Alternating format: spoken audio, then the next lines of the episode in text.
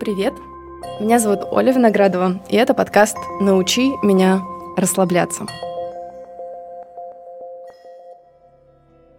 Второй сезон подкаста посвящается творческим тропам, спорту и научному подходу к расслаблению. Среди гостей вы увидите, а точнее услышите, массажиста и музыканта, бегуна-любителя, сотрудника университета, реального доктора, вот который отучился на доктора и работает доктором, переводчика и преподавателя, сотрудника детских издательств книг и звукорежиссера. Остальные гости пока на согласовании, и мы по аналогии с университетской системой в Германии стартуем второй сезон с наступлением осенне-зимнего семестра.